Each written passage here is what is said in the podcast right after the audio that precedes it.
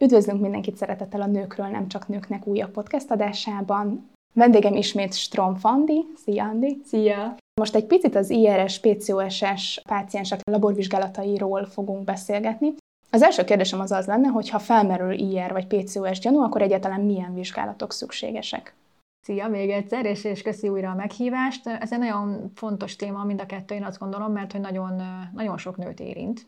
A laborvizsgálat tulajdonképpen ugye nem vagyok orvos, tehát én nem fogok labort elemezni, vagy hogy csak elmondom a, a véleményemet róla, de az egyik leges legfontosabb, hogy, hogy cukorterheléses vizsgálatot kell készíteni, hát kérni a laborba, 0, 60 és 120 percre kell vércukrot, tehát glükózt és inzulint kérni.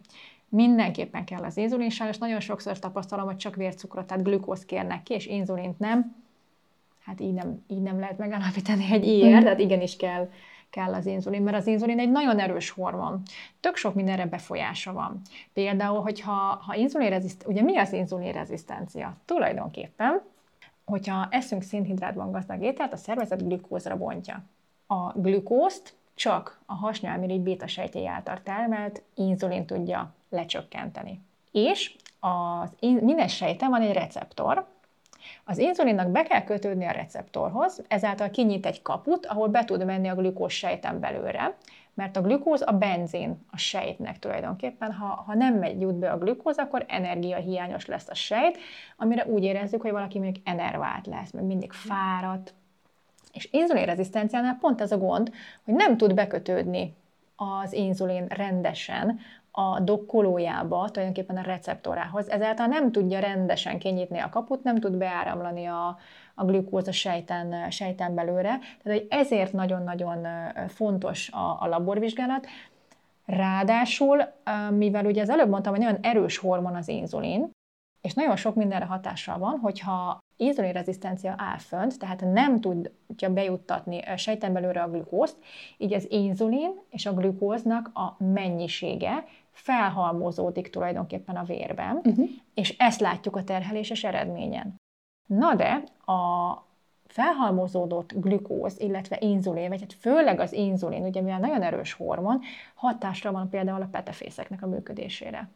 Mivel a petefészkeken is vannak a receptorok, és a sok inzulin be tud kötődni azokhoz uh-huh. a receptorokhoz, ezzel olyan szinten pusolja tulajdonképpen a, a petefészeknek a tesztoszteron termelését, ami egy női szervezetben abszolút nem előnyös. Mert hm. nyilván kell lenni tesztoszteronnak, de nem mindegy milyen, milyen mennyiségben.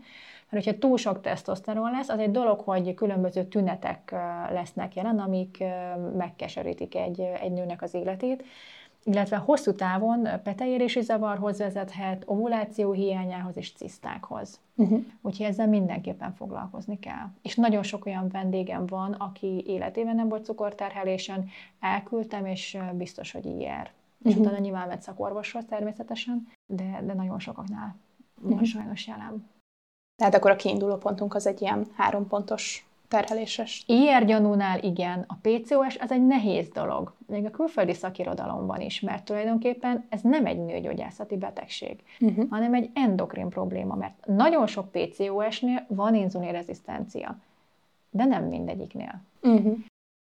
A legt, van, van egy úgynevezett Rotterdami kritérium, aminek meg kell felelni, illetve többféle kritériumot is kitaláltak már, az egyik, hogy ami jellemző a PCOS-es betegekre, hogy rendszertelen ciklusuk van, vagy egyáltalán nincsen ciklusuk. Uh-huh. A másik a magas androgén hormonok, tehát magas tesztoszteron szint például. Uh-huh. A harmadik pedig ilyen tipikusan gyöngysorszerűen elhelyezkedő ciszták a petefészekben. Uh-huh. Most a háromból kettőnek kell érvényesülnie, hogy te rámondhassad, hogy, hogy neked PCOS-ed van. Uh-huh. Az előző podcastban említettem, hogy ugye nagyon fontos a gyökérokot megtalálni. Hogy tényleg most ez a PCOS mi miatt alakult ki? Hogy azért, mert aknés volt a bőröd, mondjuk 16 évesen rátettek fogamzásgátlóra, szedted 10 évig, abba hagytad, és utána nyilván a szervezet, mikor így életre kell, akkor, akkor azért tud kellemetlen tüneteket okozni, főleg azért, mert a fogamzásgátló elnyomja a tesztoszteron termelést, a fagyú termelést, ezáltal nyilván, hogyha abba hagyod, akkor még durvábban fognak előjönni uh-huh. ezek, a, ezek az aknék például. Úgyhogy a, úgyhogy a PCOS az egy, az egy nehéz,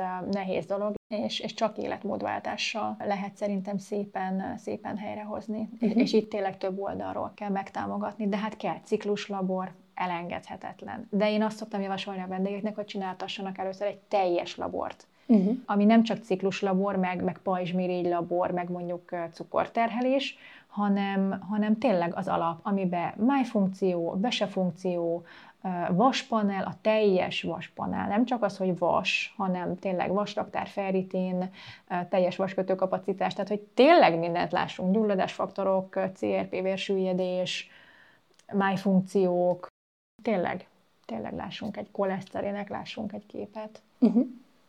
És utána te ezzel hogy indulsz el? Elküldöm őket az eredménnyel szakorvoshoz.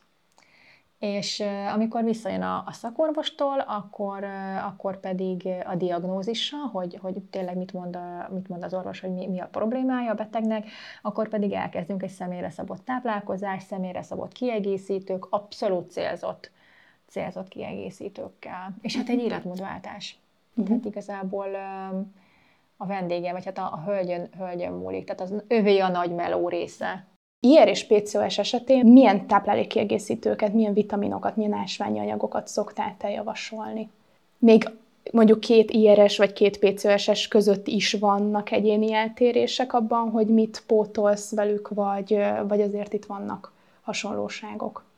Vannak hasonlóságok, de ami egy valakinél működik, az nem biztos, hogy működik más valakinél. Uh-huh. Az a legfontosabb, hogy hogy szakember ajánlja a kiegészítőket. És itt szeretném kihangsúlyozni, mielőtt bármit is mondok, mert sajnos nagyon sok közösségi médiás csoportban olvasni um, különböző ajánlásokat, különböző gyógynövényekről, amit most direkt nem szeretném mondani a nevét, nem biztos, hogy, hogy ez mindenkinek jó. Tehát lehet, hogy nem tudom, Juliskának segített, de mondjuk Mariskának, mivel magas az LH szintje, mondjuk neki nem lehet. Csak ugye nem tudja labor nélkül, meg nem is értenek hozzá, és így abszolút felelőtlenül kezdenek mindenféle gyógynövényt szedni, pedig rendkívül sok gyógynövénynek van kontraindikációja, amit igenis figyelembe kell venni. Tehát elég itt egy, egy magas vérnyomás például, akkor már nem lehet bizonyos kiegészítőket szedni. Tehát, hogy itt nagyon kell tudni ezt a, ezt a, ezt a gyógynövényes részt igazából. De hogy a kérdésedre is konkrétan válaszoljak, például inzulinrezisztenciánál van a klasszikus inzulinrezisztencia, amikor a 60 perces és a 120 perces inzulin is magas. Uh-huh. Tehát nincs, nincs benne a határértékben. Itt tulajdonképpen arról van szó, hogy ugye nem tudod bekötődni az inzulin, nem tudta bevinni sejten belőle a glükózt, ezért maradt magas az érték. Erre általában metformint, merkformint vagy adimet, különböző ilyen gyógyszereket szoktak javasolni, amik amúgy tök jók és, és nagyon hatásosak, nem mindenki bírja ezeket a, a kiegészítőket. Van természetes megfelelője is, például az inozitol. Az inozitolnak is van többféle verziója, van a mioinozitol, meg a D-kiroinozitol. Igazából a D-kiroinozitol segít csökkenteni a tesztoszteront, az AMH szinteket, ami például a PCOS-nél igen gyakori, hogy magas. De az inozitol se jó mindenkinek. Egy klasszikus ilyennél tök jó az inozitol. Szépen be kell állítani a dozírozást, be kell tenni az életmódot, be kell tenni a táplálkozást, és igazából sima ügy, mondjuk mm-hmm. így. De van az inzulinrezisztenciának egy, egy másik változata, amit látens hívnak. Mm-hmm. Látens IR-nél pedig úgy van, hogy a 60 perces inzulin magas, de a 120 perces alacsony. Uh-huh. Látens IR-nél van az, hogy a glükóz csak 60-70, max. 80 percig marad sejten kívül, de utána viszont bezubog sejtembe. Tehát hirtelen észreveszi a receptor, bekapcsolódik az inzulin, és bezubog sejten belőle a glükóz, ezáltal csökkent be a, a glükóz értéke is, uh-huh. mondjuk a nulla perces glükóz alá, és csökken be az inzulin értéke is. Uh-huh. Az a tapasztalatom, hogy akinek látens íjere van, nem bírja a merkformint, metformint, vagy a különböző ilyen gyógyszereket, és ha logikusan belegondolsz, akkor tök logikus, hogy nem bírja. Mert ugye ezek a gyógyszerek a receptort érzékenyítenek. Uh-huh. Az a hatásmechanizmusa. Ugyanúgy, mint az inozitol, ő is receptort érzékenyít. Viszont, hogyha ha egy látens IR-re te receptorérzékenyítőt adsz, ami, tehát, hogy ugye így is 60-70-80 percnél megrázza magát a receptor, fölveszi az inzulint, és és egyszerűen beömlik a, a glükóz. Mindig azt szoktam mondani a, a vendégeimnek, hogy olyan, mint a Pandora kuponnapok előtt, hogy ott állnak a nők, hogy már jussanak be végre, hogy így lerabolják a boltot. Hát így kell elképzelni a glükózt is, hogy így ott áll már, hogy így végre juthasson mm-hmm. be sejten belőle. Na most, ha erre adok recept, vagy hát ajánlok receptorérzékenyítőt, tehát még érzékenyebb lesz a receptor, akkor 120 percre mind az inzulin és mind a glükóz még jobban beesik, be mm. fog hipózni. Mm. Ugye ez a rosszul lép, mikor... Pont ezt akartam kérdezni, hogy az mit jelent, hogy nem jól reagál igen, mondjuk valaki. Igen, igen, a, a hipózás az azt jelenti, amikor hirtelen beesik a, a, a vércukorszint, lehet szédülés, lehet remegés, lehet verejtékezés, különböző tünetei lehetnek, de ez nem egy kellemes uh-huh. dolog. És nagyon sok vendégemnél, akinél látensi ilyenre van, és esetleg kapott gyógyszeres terápiát orvos részéről, mondja, hogy neki, neki nem vált be a, a gyógyszer, és hogy nem szedi saját felelősségre, mert hogy rosszul van tőle. És hallottam olyat is másik vendégtől, aki, aki inozitolt szedett, ugyanilyen látensi ilyenre, és neki se volt jó, mert nem volt jó tőle. Hát igen, hát pont ezért. Uh-huh. Hát, hogy nem nem minden jó mindenkinek. Ez a látási, ez a külföldi szakirodalomban ez abszolút felelhető, meg szerencsére én tök jó helyen tanultam, úgyhogy erről abszolút volt szó, de azt látom, hogy, hogy ez még nincs nagyon uh-huh. a köztudatban. Az IR az IR. Igen, hogy van, van a klasszik IR, meg van a látens IR, mert ugye mindennek a gyökérokát kell megtalálni, és a látens IR-t 95%-ban emésztőrendszeri intolerancia okozza. Uh-huh. És az emésztőrendszeri intolerancia tolja ki a 60 perces inzulint. Uh-huh. Tehát ebben az esetben meg el kellene menni egy ételintolerancia vizsgálatra, igaz? Erősen ajánlott. Tulajdonképpen azért, mert egy picit beszélnék itt az ételintoleranciáról, bár tudom, hogy orvos szakmai körökben is vitatott ennek a megítélése. Tulajdonképpen egy fokozottan átjárható bélfal által az emésztetlen fehérjék kijutnak a véráramba, erre az immunrendszer reagál, mert hogy nem a véráramban van a helye ezeknek a nagyobb molekulájú fehérjéknek, és az immunrendszer hogy reagál? Úgy, hogy kórokozóként tekint rájuk, hogy kell közömbösíteni a kórokozót, úgy, hogy egy gyulladást hoz létre. Uh-huh. És ilyen apró mikrogyulladásokat fog létrehozni. Ami lehet, hogy még meg se jelenik a laborban a CRP vagy a vérsüllyedés értékeken, de, de ezek ott vannak. És, és ezek simán tudnak bérrendszeri problémát okozni. Krónikus puffadás, krónikus székrekedés, fejfájás, migrén, um, álmatlanság, depresszió, koncentrációzavar, tehát intolerancia rengeteg uh, mindent tud okozni. Ugye ezt bizonyítottan tudjuk, hogy a bél kommunikál az aggyal, a nervus vaguson, a bolygóidegen mhm. keresztül, ezért van például a legtöbb neurológiai kórképnél igenis elengedhetetlen ugye a bélrendszeri regeneráció, de én így zárójelben megjegyzem, hogy amúgy mindenkinek kéne bélrendszeri regenerációt tartani, de, de ott abszolút el is, el is ismerik, hogy a különböző autizmus, ADHD, tehát hogy az ilyen problémás gyerekeknél is például abszolút javulnak. Uh-huh. Igen, igen, igen, igen, igen. Tehát, hogy minden a bélből indul ki. Uh-huh. Nagyon-nagyon fontos. És így elengedhetetlen azt gondolom a, az intolerancia, és igen, tudja csökkenteni a, a tüneteket is. Van egy vendégem, akinek például puffadása múlt el, nem tudott fogyni egyáltalán, versenysportolt hosszú éveken át, abba hagyta, meg is hízott, jó leszik, és hogy mégse tudott fogyni. Megláttam a, a, a terhelését, és mondtam, hogy szerintem ez, szerintem ez látás ír, de természetesen menjen el orvoshoz.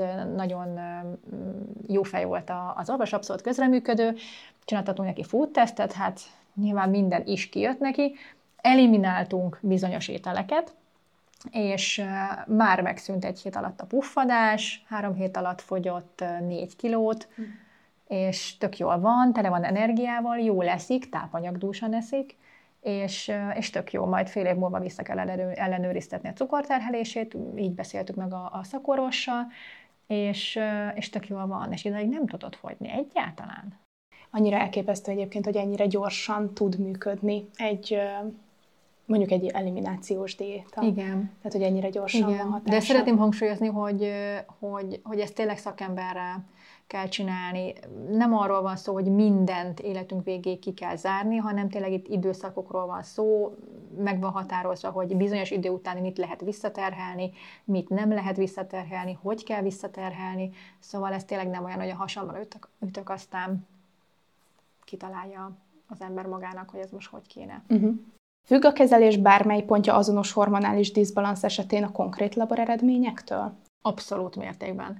PCOS esetén nagyon sok laborban látom, hogy például emelkedett az AMH szint, de valahol nem. Uh-huh. Valahol emelkedett ugye a tesztoszteron szint, ami sajnos kellemetlen tüneteket okoz a hölgyeknek, akár ávonalbeli szőrösödés, aknésodás, hajhullás, de nagyon gyakori, hogy a tesztoszteron teljesen normális a laborban, és mégis megvannak a tünetek, az androgén tünetek az adott hölgynél, uh-huh. és ott abszolút gondolni kell arra, hogy valószínű, hogy akkor itt dihidrotesztoszteronnál alakult át, tehát hogy itt valamit csinálni kell, és hogy azért nem látszik még a, a, a, a tesztoszteron. De hogy tényleg ahány ember, annyi labor és annyi kezelési mód, mert persze van egy alap, amit mindenre rá lehet húzni, de ugye az előző podcastban említettem, hogy nem mindegy, hogy mi a mi a PCOS-nak a gyökér oka. Uh-huh. Az, hogy van-e IR, nincs, ha nincs IR, persze akkor is lehet adni uh, inozitol, de akkor még máshogy kell dozírozni. Ha, ha valakinek magas a tesztoszteronja, azzal csinálni kell valamit, mert az nem okés. De hogyha ha nem magas a tesztoszteronja, és nincs is tünete rá, akkor azzal nem kell.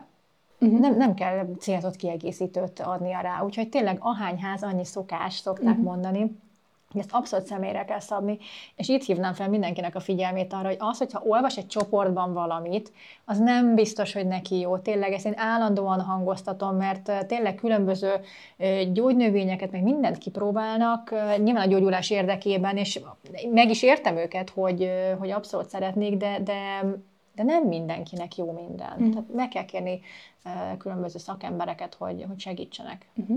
Különböző gyógynövényekkel, természetes gyógymódokat csak a természetgyógyászok foglalkoznak, vagy egyébként ti is tanuljátok ezt, vagy tanultad funkcionális táplálkozási tanácsadóként? Funkcionálisan is tanultunk gyógynövényeket, de itt a természetgyógyász képzésen, hát itt, itt brutálisan kell tudni.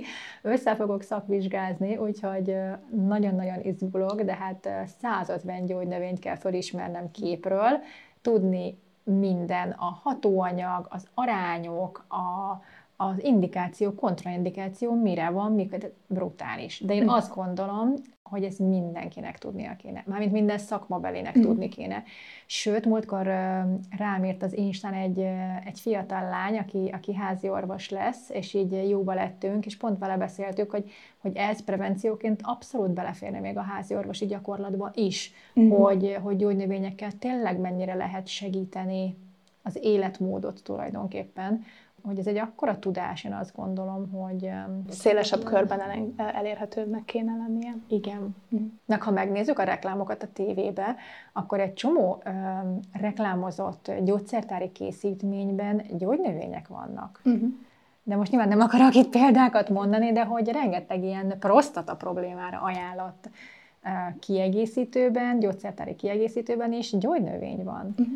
Úgyhogy igen, ezek nagyon fontosak szerintem. Meg szerintem nagyon jól meg is lehet vele fogni az embereket. Ugye az előző podcastban említetted, hogy nagyon sok vendéged neked is nem szeretne gyógyszert szedni, igen. nem szeretne hormonkészítményt igen. szedni, és szerintem ők erre figyelnek is, hogyha bemennek a gyógyszertárba bármilyen készítményért, akkor előnyben részesítik, előnyben részesítjük a természetes alapanyagú, gyógynövény alapanyagú igen. termékeket. Igen, szerintem inkább, inkább megpróbálja az ember először természetes módon, és hogyha ha nem sikerül, akkor, akkor nyilván elengedhetetlen lesz a, a, a gyógyszeres pótlás, de, de a legtöbbször azért sikerül. Uh-huh. Van esetleg olyan gyártó vagy forgalmazó cég, akiknek a termékeit szoktad ajánlani? Van, igen, én nagyon szeretem a gálvitaminokat. Uh-huh. Azt gondolom, hogy nagyon-nagyon jó minőségű vitaminok, nagyon jó formában vannak benne a vitaminok, tök jó mennyiségben vannak benne a vitaminok, és, és jó a felszívódásuk is egy jó bérrendszer mellett. Uh-huh. Mm, tehát nagyon szeretem a, a, a gal termékeket, de ezen kívül szoktam más kiegészítőket is ajánlani más, más gyártóktól, abszolút probléma specifikusan, hogy, hogy kinek mi ajánlat, mert azért sok minden nincs a, nincs a galnál, tehát vannak uh-huh. nagyon-nagyon jó cuccai, de, de például innazitolja nincsen, uh-huh. külön króm, külön szelén, ezek, ezek ugye nem, nem, nem felelhetők náluk, úgyhogy ezt máshol kell beszerezni, meg hát az egyéb gyógynövénykészítményeket. Tudunk még néhány ilyen gyártót felsorolni, hogyha mondjuk most valaki bemegy a gyógyszertárba, vagy egy drogériába, akkor így tudja, hogy mi az, amihez jó nyúlni, mi az, amihez inkább, ne, ne is annyira az inkább ne kategóriát bővítsük, hanem hogy mik azok, amik jók. Mik azok a gyártók? Um, igen, mond, mondok párat, de, de itt is itt is az, azt kell előnyben részesíteni, hogy neked mi a legjobb. Uh-huh. Tehát, hogy mindenképpen kell szakember segítségét kérni, és tényleg nem azért hangsúlyozom, hogy én magamnak beszéljek, hanem például tök jók a farmanordos készítmények. Uh-huh. De van egy készítmény, amiben például szójaolaj a vívőanyag, ami amúgy nem lenne gáz egy, egy, egy hormonális, hormonálisan rendben levő hölgynél, de mondjuk akár egy hasimotós páciensnél én nem biztos, hogy jó szívvel adnám neki mindennapos használatot, tehát nála mást kell keresni. Uh-huh. De összességében én szeretem a farmanoldos termékeket, a jíjás termékek is, is teljesen jók, akkor a gal, van az ősi magnézium cég, neki tök jó magnézium termékei vannak, de ő inkább ilyen alternatív változat, tehát testápolók, fürdősók, asztalisó, és ezzel még tök jól meg lehet emelni a magnézium szintet, amit említettem mhm. az előző podcastban, hogy a progeszteron szintet ezzel lehet emelni, tehát nem csak a szájon át bevitt készítményekre gondolok, hanem a krémbe is, mert így nyilván nem igényel emésztést, és bőrön át hamar felszívódik, tehát hogy tök jók az ősi magnéziumnak a termékei is, Nagyjából most ennyi jut eszembe, a többi az mind célzott, célzott kiegészítő, úgyhogy abban abba uh-huh. inkább nem, nem mennék bele. Természetgyógyászként egyébként az orvos által előirányzott medikális kezelést felülírhatod, módosíthatsz rajta, vagy konkrétan hogy hangzik a jogszabályi Amint végzek természetgyógyászként, akkor ez, ez teljes mértékben le van szabályozva törvényileg, hogy nekünk mit lehet és mit nem lehet. Tehát például diagnózist mi nem állíthatunk fel. Uh-huh. Az orvos által előírt kezelést, terápiát nem lehet felülbírálni. Uh-huh. Úgyhogy ezekre nagyon, nagyon oda kell figyelni, hogy, hogy mik a kompetencia határok. Nyilván ajánlhatunk dolgokat, kiegészítőket, terápiát, természetes gyógymódokat, de, de nagyon sokszor sokszor egyeztetni kell a megfelelő szakorvossal. Uh-huh. Milyen gyakran kell egyébként a vizsgálatokat ismételni, akár a laborvizsgálatokat, akár újra orvoshoz küldeni egy teljes körű átvizsgálásra az embert? Nálam ez úgy működik, hogy amikor elkezdődik a közös munka, akkor mindenképpen szükséges egy friss labor, meg egy szakorvosi vélemény, mert hát nem vagyok egy ilyen kézrátételes gyógyító valaki, elkezdődik a közös munka, és egy fél éven belül nem csináltatunk új labort. Tehát nagyjából egy fél évnek el kell telni, uh-huh. hogy akár egy cikluslabort, egy teljes labort, egy, egy cukorterhelést csináltassunk. Hamarabb nincs értelme. Mert általában, aki hozzám jár, ugye évek óta fennáll a probléma. Nem egy hónap alatt fog megoldódni. Uh-huh. Amikor rátérnek a, a, a tök jó életmódra, a táplálkozás, a stresszkezés, tehát mindent betesznek maguknak, kell idő, még a szervezet így átáll, és, és elkezd reagálni. Nyilván hamarabb fog reagálni, tehát tünetekben uh, hamarabb fog megjelenni, hogy eltűnnek a tünetek. Ez, a labor az pedig lassabban fog változást mutatni, de szerintem fél éven belül nincs értelme újra uh-huh. csináltatni. De ez az én véleményem, ha a szakorvos másként ítéli, akkor úgy kell csinálni. Uh-huh. És nálad egyébként rögtön minden pontot ö, tudnak változtatni az emberek? Vagy ilyen szépen fokozatosan vezetitek be a, az életmódváltásnak az egyes paramétereit? Tehát akinek mondjuk van egy borzalmasan rossz életmódja, az tudja egyszerre ezt a rengeteg tudást alkalmazni? Ez egy nagyon-nagyon jó kérdés, mert nagyon sokszor még ezt a rengeteg tudást, amit áttolok nekik a konzultáció, még azt is nehéz feldolgozni. Én mindenkinek azt mondom, hogy fokozatosan kell beépíteni az életmódba. Ha hirtelen mindent akar csinálni, akkor valahol el fog siklani. Uh-huh. A kiegészítőket nyilván el kell kezdeni szedni, tehát hogy az, az alap, de először rátérünk arra, hogy nagyon fontos a stresszkezelés, miket vezessen be, hogy használjon esetleg illóolajokat, gyógynövényeket ahhoz, hogy segítse a szervezetét a stresszhez való alkalmazkodásában. Akkor közben a, a táplálkozásban is változtatunk egy-két dolgon, amik ilyen nagyobb lélegzetvételű dolgok, és akkor, hogy azokat próbálja meg megszokni. És akkor így szépen haladunk tovább. Uh-huh. És akkor na, nagyon szépen be lehet, be lehet állítani, de én abban nem hiszek, hogy na egyszerre mindent, nem fog működni. Uh-huh. Igen, nekem is ez a tapasztalatom, ezért is kérdeztem, hogy igazából, hogy a fél éven belül nem ismételtek semmilyen vizsgálatot, annak talán az is, abban talán az Igen. is benne van, hogy eleve kell nagyjából egy három-négy-öt hónap, mire átáll az ember. Igen, meg azt tapasztalom, hogyha tényleg így mindent rázódítok, a rengeteg információt, a kiegészítőket, akkor figyelj az alvásra, figyelj a stresszre, tehát tényleg Pont minden fog dolognak. Egyrészt rá, rá stresszel, ráadásul annyira megijed, hogy úristen, ezt most hogy fogom, hogy fogom csinálni, azon meg tök nagy kárt csinálunk. Uh-huh. Szóval nem, tényleg szépen fokozatosan, mindenkinek a saját tempójában. Úgy van olyan, aki egyből tudja minden, egyből tud mindent csinálni, de ez a ritkább. Uh-huh. Tehát én, én a fokozatosság elve vagyok szerintem, ez így, ez így a legoptimálisabb. Uh-huh.